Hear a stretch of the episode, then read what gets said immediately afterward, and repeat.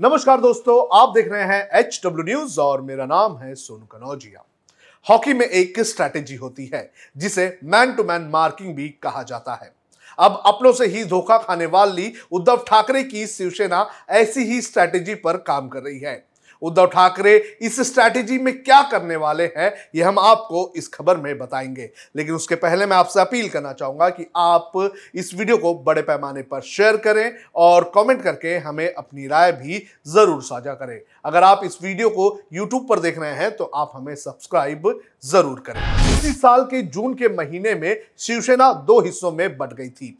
एक नाथ शिंदे ने शिवसेना के 40 विधायकों को तोड़ लिया और बीजेपी के साथ मिलकर उन्होंने सरकार बना ली। इतना ही नहीं एक नाथ शिंदे ने शिवसेना के बूथ लेवल के कार्यकर्ताओं को भी अपने साथ ले लिया। उद्धव ठाकरे को मिले इस धोखे से अब उनका ग्रुप उभरने की कोशिश कर रहा है और इसी कोशिश को मैन टू मैन मार्किंग कहा जा रहा है। हालाँकि औपचारिक रूप से शिवसेना की तरफ़ से इस तरह के प्लान की कोई भी जानकारी नहीं दी गई है, लेकिन अंदरूनी खाने इस तरह की चर्चाएँ शुरू है। जानकारी के अनुसार उद्धव ठाकरे ग्रुप इस वक्त बीजेपी को हराने की नहीं सोच रहा है। उद्धव ठाकरे शिवसेना के उन विधायकों को हराने की प्लानिंग कर रहा है जो एकनाथ शिंदे के साथ गए हुए हैं। उद्धव ठाकरे की तरफ़ से शिवसेना के पुराने नेताओं को एक्टिव होने के आदेश दे दिए गए हैं। इतना ही नहीं, उद्धव ठाकरे अपने पूर्व विधायक, सांसदों और नगर सेवकों को भी चुनाव लड़ाने की तैयारी में लगे हुए हैं।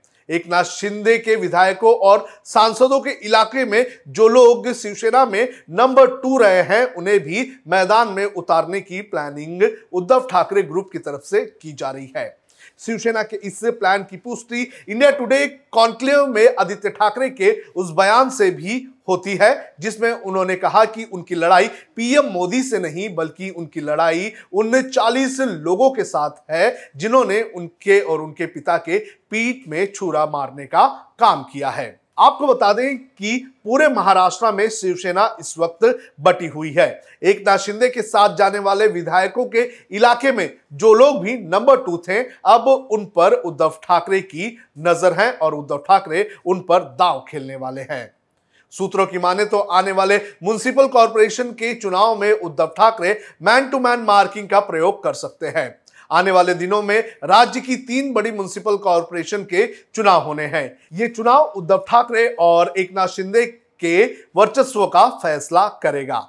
अगर सब कुछ इस स्ट्रैटेजी के हिसाब से हुआ तो हो सकता है कि आने वाले विधानसभा और लोकसभा चुनाव में भी उद्धव ठाकरे अपनी खोई हुई ज़मीन को वापस लेने के लिए इसका इस्तेमाल कर सकते हैं। इतना ही नहीं, उद्धव ठाकरे अब अपनी पार्टी में नए चेहरों को भी मौका देने लगे हैं। शिवसेना में सुषमा अंधारे जैसा तेज तर्रार नेता शामिल होने के बाद उद्धव ठाकरे अब ऐसे ही नेताओं को मौका देने की प्लानिंग में भी लग चुके हैं। कुछ मीडिया रिपोर्ट्स को अगर देखें तो ये बताते हैं कि उद्धव ठाकरे और आदित्य ठाकरे एकनाथ शिंदे से इस कदर नाराज़ हैं कि वो उन्हें हराने के लिए बीजेपी के साथ भी समझौता कर सकते हैं। कुछ दिनों पहले शिवसेना के मुखपत्र सामना में भी कुछ ऐसा ही इशारा देवेंद्र फडणवीस को दिया गया था।